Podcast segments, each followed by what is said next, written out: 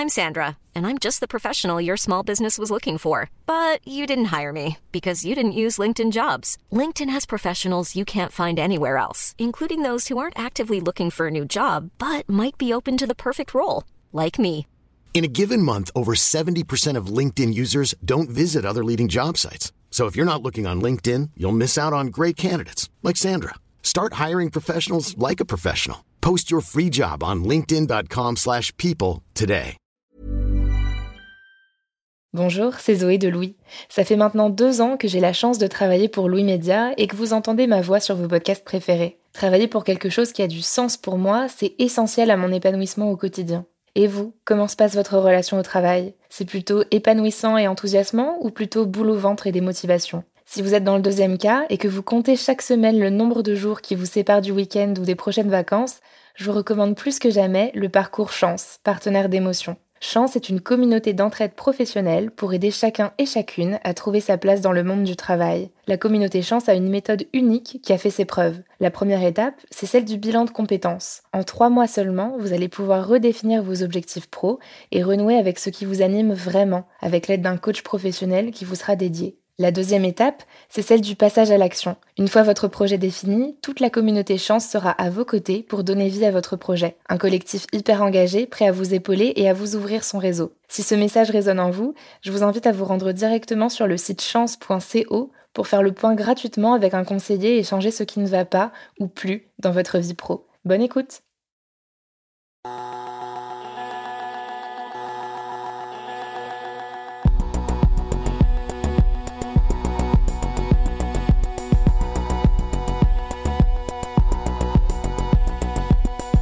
Vous voyez ce moment où vous passez la porte du bureau en levant la main et en disant Allez, au revoir, hein on se voit bientôt? Oui, les vacances, exactement. Quel pied de marcher d'un pas léger vers le rien faire du tout.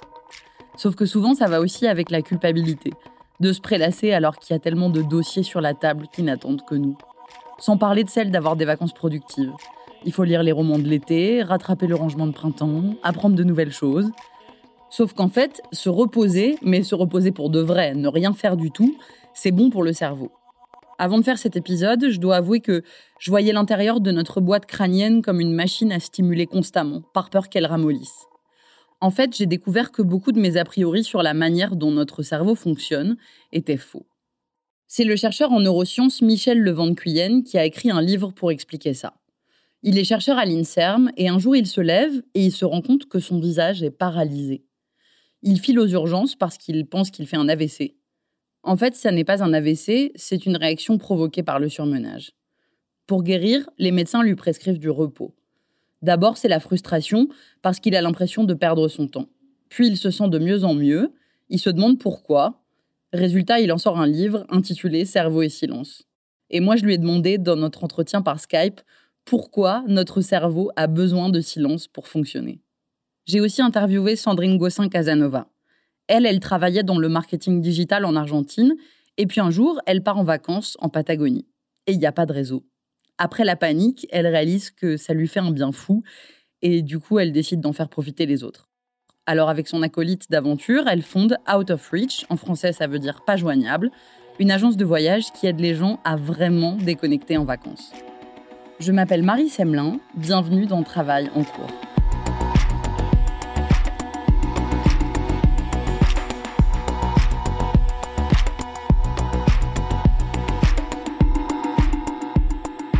Le bruit, c'est ce compagnon avec nous en permanence, à tel point qu'on ne le remarque même plus vraiment.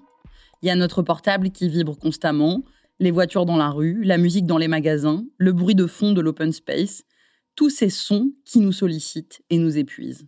Par exemple, on sait que lorsque vous êtes soumis à des niveaux de bruit qui sont euh, relativement euh, élevés, autour de 60 décibels, donc c'est le bruit que vous entendez dans un bureau calme, eh bien, ça a une influence sur votre organisme ça semble une évidence, mais l'oreille n'a pas de paupières, comme les, comme les yeux. Donc c'est un sens qui est toujours en fait actif, euh, même par exemple pendant le sommeil. Et on peut expliquer cela par le fait qu'il y a des millions d'années, euh, euh, l'audition était une sorte de système d'alerte qui permet de prévenir en cas de danger. Et c'est vrai qu'à chaque petit bruit que vous entendez, eh bien votre cerveau sécrète un certain nombre d'hormones associées au stress, qui prépare d'une certaine manière le corps, corps à l'action. Et on sait que lorsque effectivement vous êtes soumis en permanence à un niveau de bruit élevé, votre, une certaine manière, organisme est en tout le temps submergé de ces hormones de, stress, et ceci a des effets secondaires néfastes pour l'organisme, mais également a des conséquences pour, sur le fonctionnement même du, du cerveau. En 2019, on estimait à 34% les salariés en France qui travaillent dans un espace ouvert, réunissant plus de 10 personnes. Le problème, c'est que le bruit, non seulement ça provoque du stress, mais en plus, c'est nocif pour nos neurones. Plusieurs études semblent montrer que le bruit affecte également l'activité même du cerveau. Par exemple, c'est une étude allemande qui a montré que les capacités de mémoire et les, capacités de lecture ont été perturbées chez les enfants près d'un nouvel aéroport près de, près de Munich il y a une grande étude qui a été menée auprès de plus de 2000 enfants dans 90 écoles euh, européennes qui a montré qu'il y a une corrélation entre le, la baisse des performances scolaires et puis le niveau de bruit.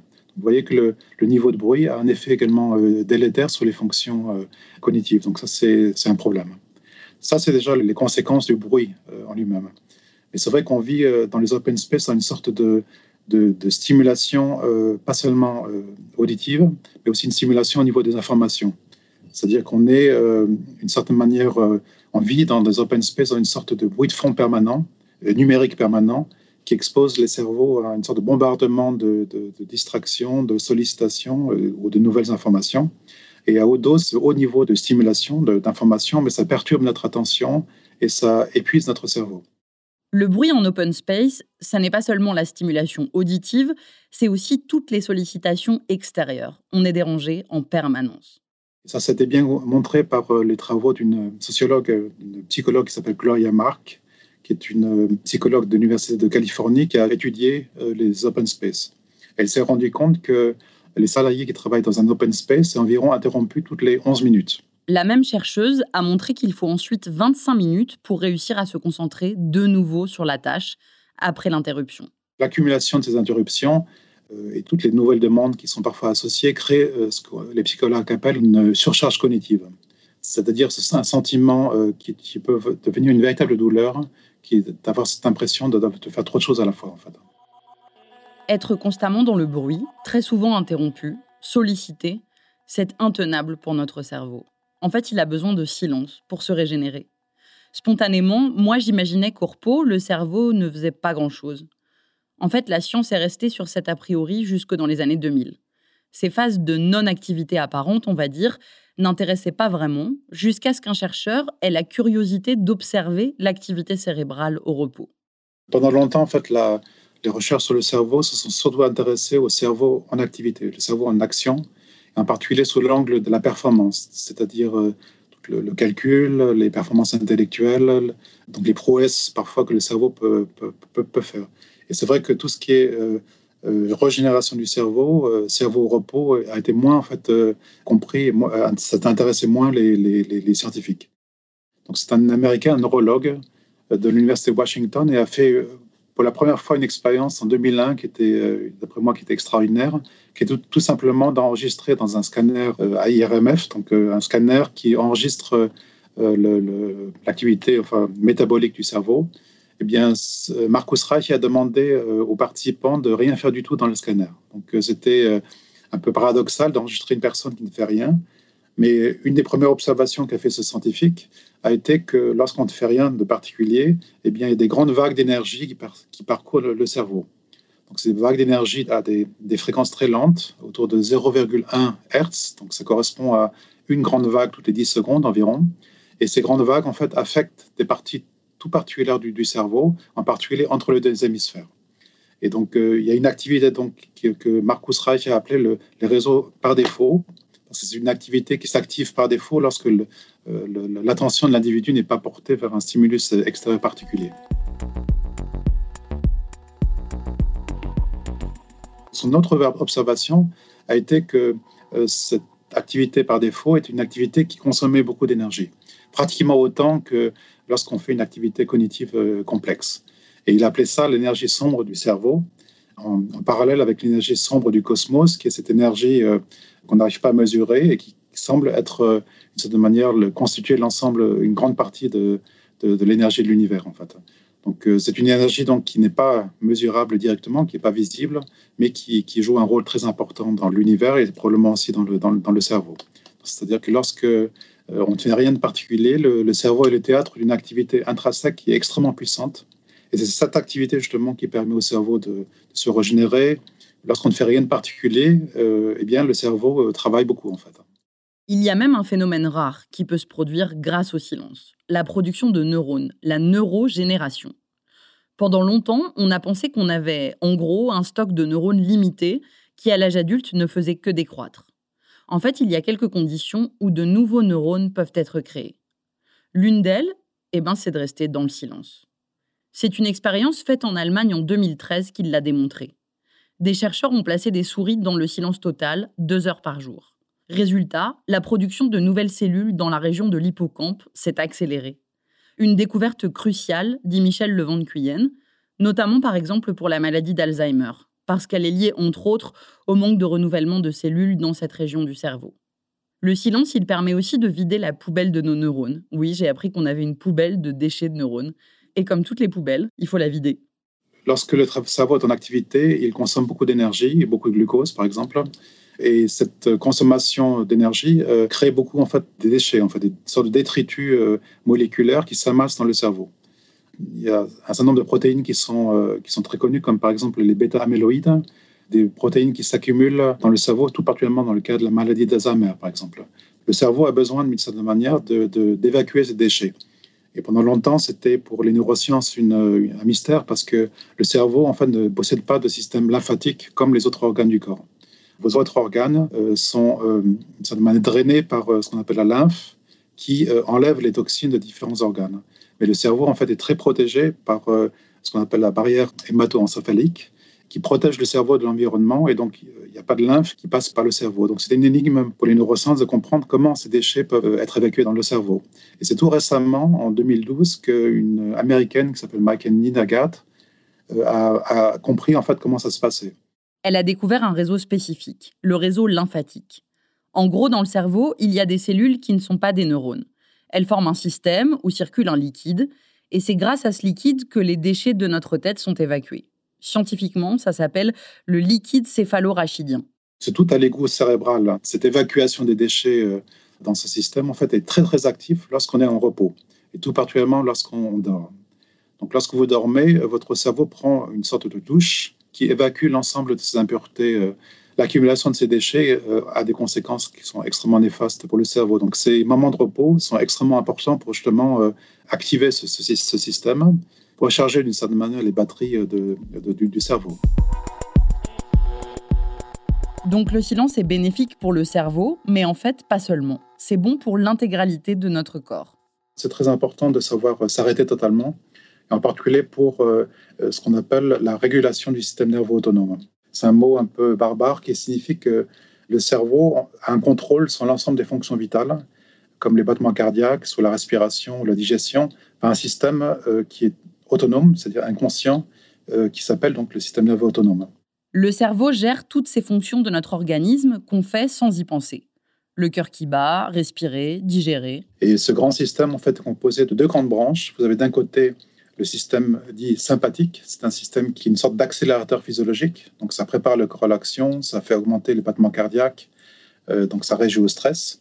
Et il y a notre système qui est le système parasympathique, qui est lui en fait un système qui est plutôt de régénération, qui se s'enclenche lorsque vous reposez. Euh, il y a un certain nombre d'hormones qui sont sécrétées par ce système qui permet d'une certaine manière à l'ensemble de l'organisme, dont le cerveau, de se régénérer.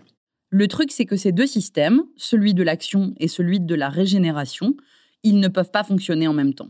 Et justement, le fait de s'arrêter, ça active ce système lié à la régénération du corps, le système parasympathique. Et en particulier, il y a, un nerf très important qu'on appelle le nerf vague, qui est un nerf qui est activé lorsque vous reposez et qui euh, permet à l'organisme de, se régénérer. Et une manière d'activer euh, ce système particulier, c'est en particulier par la respiration. Lorsque vous faites rien de particulier, vous pouvez d'une certaine manière souffler euh, tranquillement, vous respirez tranquillement et profondément.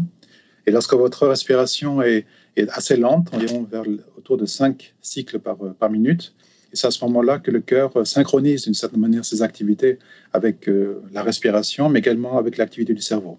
le fait de rien faire du tout active une sorte de système qui permet à l'ensemble de votre organisme de, se, régénérer. Donc ça, c'est une des, un des silences particuliers, ce que j'appelle le silence corporel, et ce silence qui est lié en fait à l'immobilité. Comme euh, un organisme, euh, après des phases d'activité, il faut des phases de, régénération. Tous les grands sportifs euh, le, savent. Hein.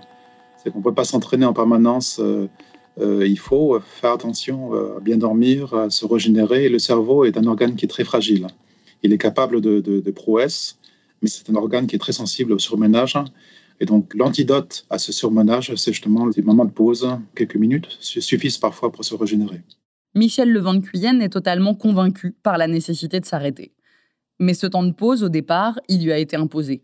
Donc, c'est un matin de septembre 2017 où euh, je me suis réveillé et je ne pouvais plus parler. Donc, c'était quand même une, expérience qui était particulièrement traumatisante pour moi. Heureusement, c'était pas un AVC, mais c'était simplement une, ce qu'on appelle une paralysie faciale de Bell. Donc, en fait, c'est une affection du nerf facial qui mène à la paralysie de, la moitié du visage. Donc, en fait, pendant plusieurs euh, semaines, je ne pouvais plus du tout parler. Donc, j'étais d'une certaine manière confronté au silence, bien malgré moi, en fait. J'étais probablement en situation de, surmenage et, ce, cette paralysie était une sorte de signal de mon corps qui me dit que j'étais un peu à bout et qu'il fallait que je, m'arrête en fait. Je suis une personne qui est extrêmement active. Le fait de s'arrêter euh, d'un jour à l'autre euh, totalement, en fait, était quand même quelque chose qui était très difficile pour moi. On m'a prescrit un repos absolu, c'est-à-dire une, interruption totale de toutes les, toutes les activités, donc vraiment de redescendre le système euh, à zéro. J'ai dû totalement m'arrêter. Je suis sorti aussi de Paris. Je me suis mis au contact de la nature. Et pendant plusieurs semaines, effectivement, eh bien, je, me suis reposé. C'était ça la, prescription. bien sûr, il y a des médicaments aussi à prendre en plus, mais c'est surtout un repos euh, qui a été prescrit. Par le, prisme de cette expérience euh, personnelle, j'ai surtout compris que le cerveau a besoin de silence, que le silence en fait est fondamental pour le bon fonctionnement cérébral. Également, par mon expérience, j'ai compris qu'il existait plusieurs formes de silence. Donc il n'y a pas que le silence euh, acoustique, il y a aussi d'autres formes de silence, qui est par exemple un silence qui est plus intérieur, et qui correspond à ces moments en fait, de déconnexion euh, dans lesquels on essaie un peu de, réduire le bruit de fond des pensées, on, essaie de faire taire un peu cette petite voix dans la tête qui dit toujours de faire plus et de faire, mieux. Dans mon livre et aussi euh, dans mon travail scientifique, j'essaie de mieux comprendre quelles sont les vertus de ces différentes formes de, silence. Donc il y, y, a, un silence qui est donc liés à l'environnement, donc un silence auditif, mais des silences qui sont plus, euh, par exemple, un silence qui est plus corporel, euh, dans lequel on fait moins de choses, on, essaie d'être un peu immobile. Il y a des silences qui sont aussi, euh, que j'appelle le silence attentionnel, qui est un silence dans lequel on laisse un peu l'esprit dériver. par exemple, c'est la rêverie. D'après moi, chacun de ces silences ont des vertus particulières sur le, sur le corps et sur l'esprit. Hiring for your small business? If you're not looking for professionals on LinkedIn, you're looking in the wrong place. That's like looking for your car keys in a fish tank.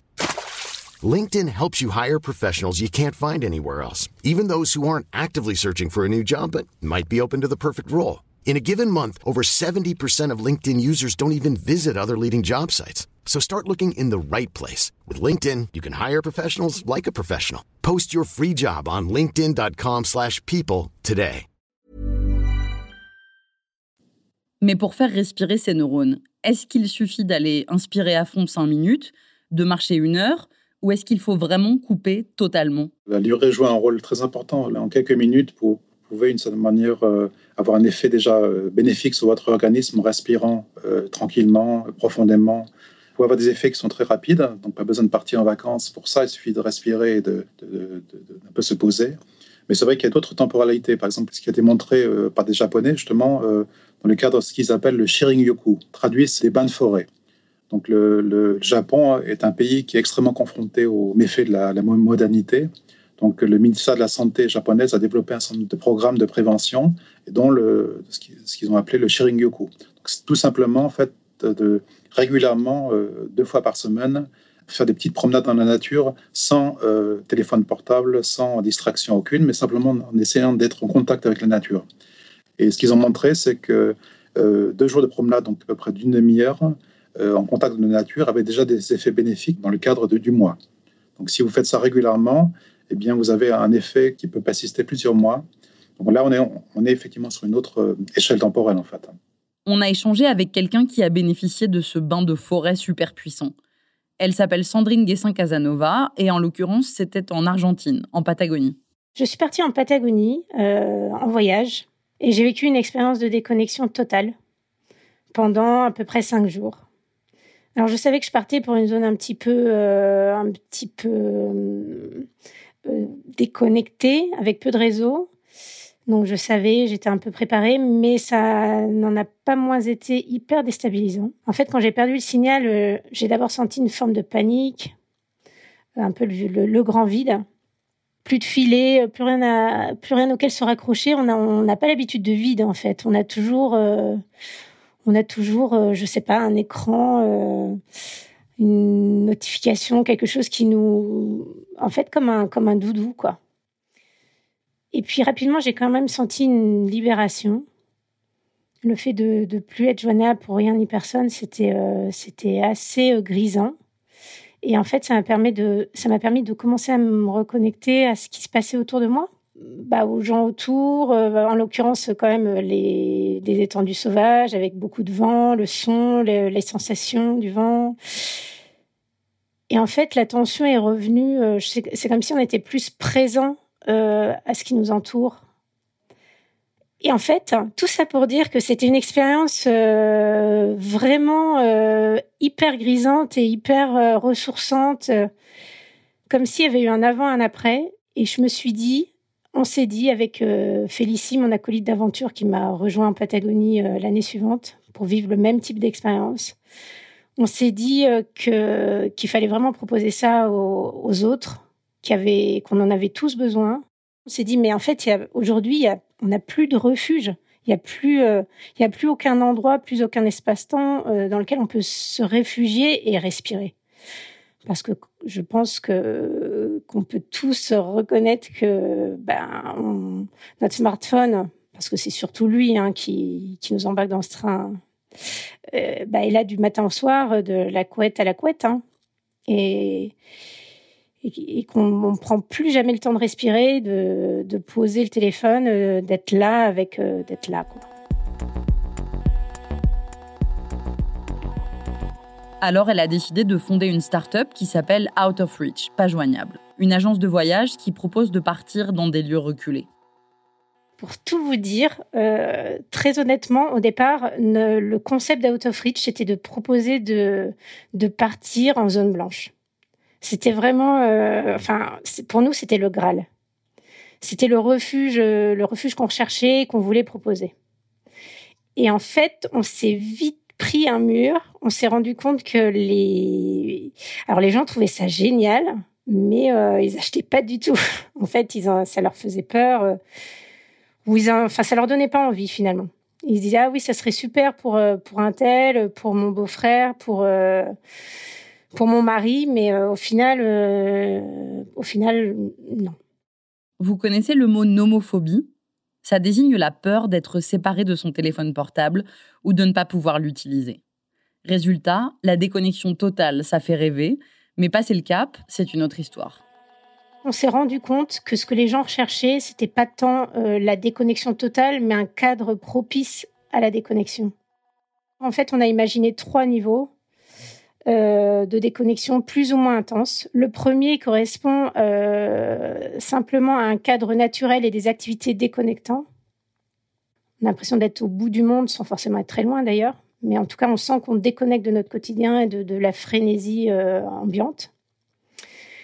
Le second niveau, c'est un niveau de déconnexion un petit peu plus poussé, où on, retrouve toujours ce, ce, cadre et ces activités déconnectantes, mais en plus, on est un peu moins tenté. Normalement, il n'y a pas d'écran autour de nous, il n'y a pas de Wi-Fi dans l'établissement où on se trouve, dans, les établissements dans lesquels on dort. Et le troisième niveau, c'est un niveau de déconnexion, euh, bah, c'est notre fameux Graal. C'est euh, tout ça, mais en plus, vraiment pas de réseau, zone blanche. Alors, pour choisir la zone blanche, euh, pense qu'il faut, il faut lever quelques freins. Et euh, le premier, bah, ça va être euh, effectivement euh, celui des, de l'urgence. Et si il se passait ceci, et si, enfin, et s'il m'arrivait quelque chose, ou s'il arrivait quelque chose à l'un de mes proches et qu'on pouvait pas me joindre. Donc pour ça, effectivement, on a mis en place un, système bah, de, de téléphone d'urgence. Donc, dans tous les cas, euh, les personnes qui partent sur ce genre de séjour sont, généralement accompagnées d'un guide parce que c'est généralement des zones assez sauvages. Donc, le guide, euh, il a forcément un téléphone satelllital. Et quand il s'agit euh, d'un hébergement en pleine nature, on donnera toujours le, on aura toujours le numéro du fermier pas loin ou de l'épicier du, du village d'à côté. Enfin, il sera jamais vraiment complètement injoignable. Et dans cette crainte de déconnecter, il y a bien sûr le boulot qui joue un grand rôle. Il y a beaucoup de cadres qui viennent nous voir et qui, bah, euh, sont sous l'eau, hein, c'est leur mot, je respire plus, je suis sous l'eau, euh, et qui cherchent un moyen de, bah, de débrancher. Après, c'est aussi un frein aussi pour, euh, pour partir en séjour déconnecté. C'est que souvent, ils estiment qu'ils doivent continuer d'être joignables pour leur travail. Et c'est aussi pour ça que beaucoup d'entre eux ne choisissent pas la zone blanche. S'ils sont dans un cadre déconnectant, qu'ils sont déconnectés euh, quasiment toute la journée, mais qu'ils s'autorisent, et ça c'est un peu à eux de, fixer une discipline et, et euh, éventuellement aux accompagnants aussi à ces jours, s'ils s'autorisent une fenêtre de connexion euh, d'une heure par jour pour, pour être tranquille, pour, pour répondre à ce qu'ils estiment être urgent, pourquoi pas. Après, je suis pas très de je suis pas très sûre de l'effet euh, des connexions. Mais mais euh, il faut parfois y aller euh, petit à petit. Donc ça peut être un premier pas plutôt que d'avoir le téléphone en permanence et de le checker toutes les trois minutes voir si un mail est arrivé. Cette addiction collective mondiale au téléphone portable elle va de pair avec la peur de ne rien faire. Et c'est l'objet d'une des expériences les plus effrayantes que m'a raconté Michel Levent de Cuyenne il y a une expérience psychologique d'un psychologue qui s'appelle Timothy Wilson et qui a publié en 2014 un article dans une revue prestigieuse qui s'appelle la revue Science. Et l'expérience est vraiment très simple. Elle a consisté à demander à des participants de s'asseoir dans une chambre vide pendant une quinzaine de minutes. Donc juste s'asseoir avec aucune possibilité de, se distraire. Euh, on n'a pas les téléphones ou, ou, des livres. Donc simplement pendant 15 minutes rester dans une chambre vide mais euh, les scientifiques ont mis à disposition des, participants un petit appareil qui permettait de, s'infliger à soi-même des petites stimulations électriques. Alors, c'est des stimulations sans danger, mais qui font un peu mal. Donc, euh, imaginez-vous dans une sorte d'espace vide dans lequel vous avez ce petit appareil qui vous permet de, vous, stimuler électriquement. Eh bien, les résultats de l'expérience sont très étonnants et ont montré que 67% des, des, hommes et 25% des femmes s'inflige à soi-même, euh, s'administre à soi-même des, stimulations électriques juste pour passer le temps. Donc, ils préfèrent d'une certaine manière euh, euh, souffrir que d'être confrontés au silence et confrontés à eux-mêmes aussi. Spontanément, je me dis non. Jamais, moi, je préférerais m'électrocuter gentiment plutôt que de m'ennuyer. En fait, en y réfléchissant vraiment, je ne suis plus si sûre. Peut-être que je me dirais, allez, juste pour voir ce que ça fait, ça fera une expérience de plus. Pourtant, j'aimerais bien me satisfaire du ne rien faire réussir à apprécier le silence. Surtout que paradoxalement, ça peut nous rendre plus productifs. Mais c'est vrai qu'une autre forme de, silence est euh, ce que j'appelle, moi, le silence attentionnel. C'est-à-dire que ce sont des moments dans lesquels, euh, d'une certaine manière, on, laisse le cerveau en, roue libre, on laisse euh, ses pensées vagabonder, et c'est tout particulièrement le cas pendant la rêverie. Donc, ces moments dans lesquels le, euh, l'attention est flottante et le, mental produit de manière euh, autonome en fait des, pensées. Et ça, c'est une activité qui est très, très importante aussi pour le cerveau. C'est qu'on n'est plus dans ce contrôle, on n'est plus dans l'intellectuel, mais on laisse simplement les pensées vagabonder. Et euh, plusieurs études récentes ont montré que ça a des effets très importants sur, par exemple, sur la créativité. Donc, ces moments de, de, lâcher prise, des moments de rêverie jouent un rôle très, très important justement pour pour développer un certain nombre de fonctions, comme par exemple la créativité. Et je donne par exemple dans mon livre l'exemple de Jean-Jacques Rousseau. Peut-être euh, vous avez lu euh, euh, ce livre qui s'appelle Les rêveries du promeneur solitaire. Donc c'est un livre qu'a écrit Jean-Jacques Rousseau tout à fait à la fin de sa vie. Et en fait, il, il était à la fin de sa vie très rejeté par son époque. Il était très déprimé. Et en fait, il s'est réfugié près du lac de Bienne en, en Suisse. En contact de la nature, il s'est laissé un peu aller il a de nouveau retrouvé une sorte d'élan créatif et de joie de vivre. Et il a écrit son, dernier livre. Donc, euh, c'est un bon exemple pour montrer que, d'une certaine manière, ces phases de, rêverie et aussi en particulier les contacts avec la nature, en fait, donne parfois un élan créatif euh, très important et donne de nouvelles idées et permet de, retrouver la, joie de vivre.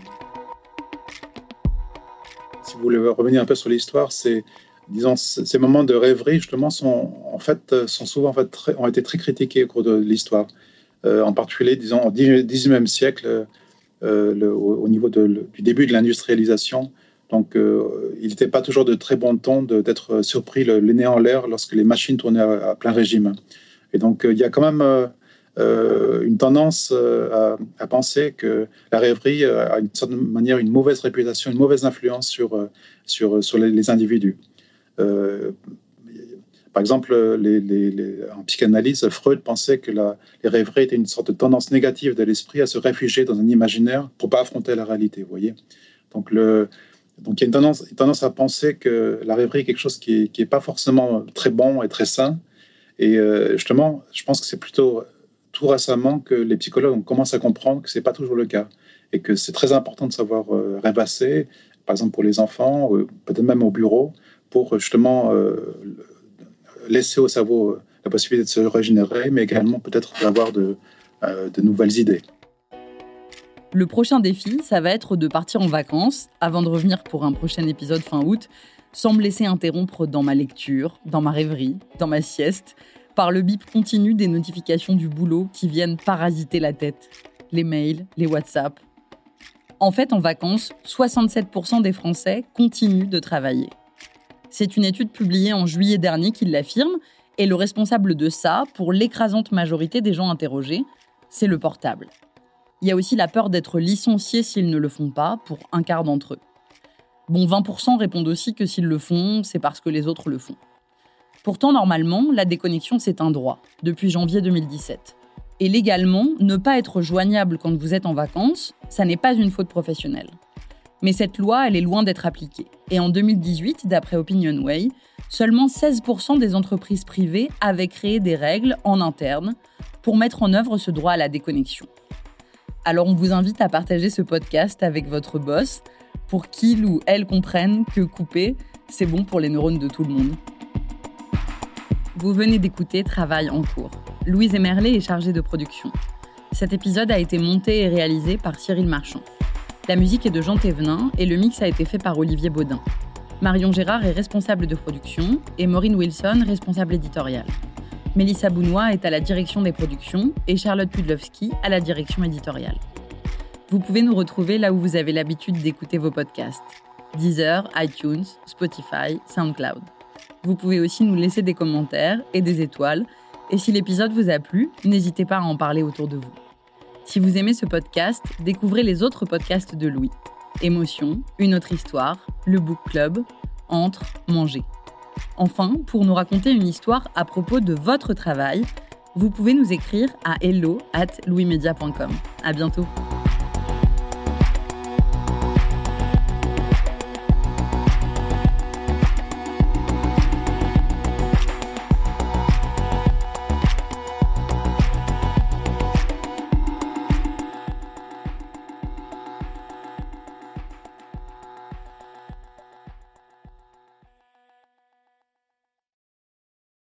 Bonjour, c'est Zoé de Louis. Dans Émotions au travail, on décrypte toutes les émotions qui vous traversent et vous bousculent parfois dans votre vie professionnelle. Aujourd'hui, j'aimerais vous parler d'un podcast super inspirant, Bienvenue dans l'ascenseur, animé par Anne-Cécile Sarfati. Dans chaque épisode, elle reçoit des personnes au profil varié, médecins, responsables commerciaux, chefs d'entreprise, qui ont su gravir l'ascenseur social. Parti de rien, il et elle partagent leur parcours, leurs rêves, leurs doutes, leurs émotions dans lesquelles vous vous reconnaîtrez sûrement, et donnent des conseils pour oser monter dans l'ascenseur social quand on n'y croit pas pour soi-même. Alors allez découvrir ces belles histoires de réussite en écoutant Bienvenue dans l'ascenseur, disponible sur toutes les plateformes. Merci à Bienvenue dans l'ascenseur pour leur soutien et bonne écoute. Mom deserves the best, and there's no better place to shop for Mother's Day than Whole Foods Market. They're your destination for unbeatable savings, from premium gifts to show-stopping flowers and irresistible desserts. Start by saving 33% with Prime on all body care and candles. Then get a 15-stem bunch of tulips for just $9.99 each with Prime. Round out Mom's menu with festive rosé, irresistible berry chantilly cake, and more special treats. Come celebrate Mother's Day at Whole Foods Market.